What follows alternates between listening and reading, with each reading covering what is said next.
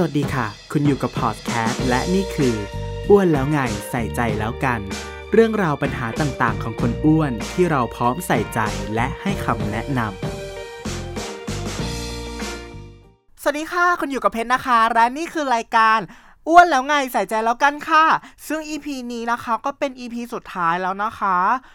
และประเด็นที่เราจะมาพูดถึงกันในวันนี้นะคะก็คือเราจะมาสรุปเนื้อหาของแต่ละ EP ที่ผ่านมากันรวมถึงช่องทางการติดต่อของเราด้วยนะคะ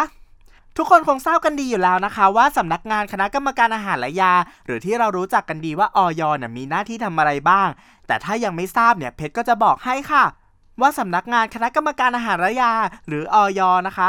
เป็นหน่วยงานที่มีหน้าที่กำกับดูแลความปลอดภัยของผลิตภัณฑ์สุขภาพจึงได้ส่งเสริมผู้บริโภคให้มีความรู้และมีศักยภาพในการเลือกบริโภคผลิตภัณฑ์สุขภาพได้อย่างปลอดภัยจะเห็นได้ชัดนะคะว่าแต่ละ EP ที่ผ่านมาเนี่ยเพชรได้ให้ความรู้ในเรื่องผลิตภัณฑ์สุขภาพที่ผิดกฎหมายและเตือนให้ทุกคนเนี่ยระมัดระวังในการเลือกซื้อผลิตภัณฑ์ต่างๆเพราะเพชรเนี่ยเล็งเห็นว่า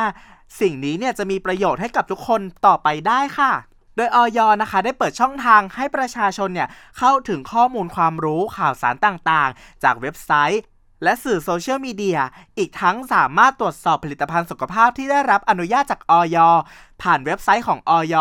www.fda.moph.go.th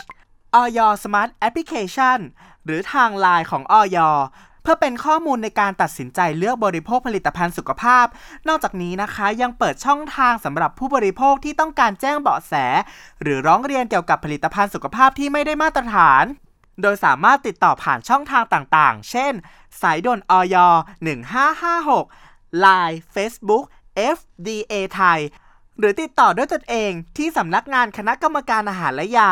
และสาธารณสุขจังหวัดทั่วประเทศค่ะและเพชรนะคะเชื่อเสมอว่าช่องทางการติดต่อของอย.เนี่ยจะเป็นประตูเข้าถึงข้อมูลความรู้ผลิตภัณฑ์สุขภาพร้องเรียนแจ้งเบาะแส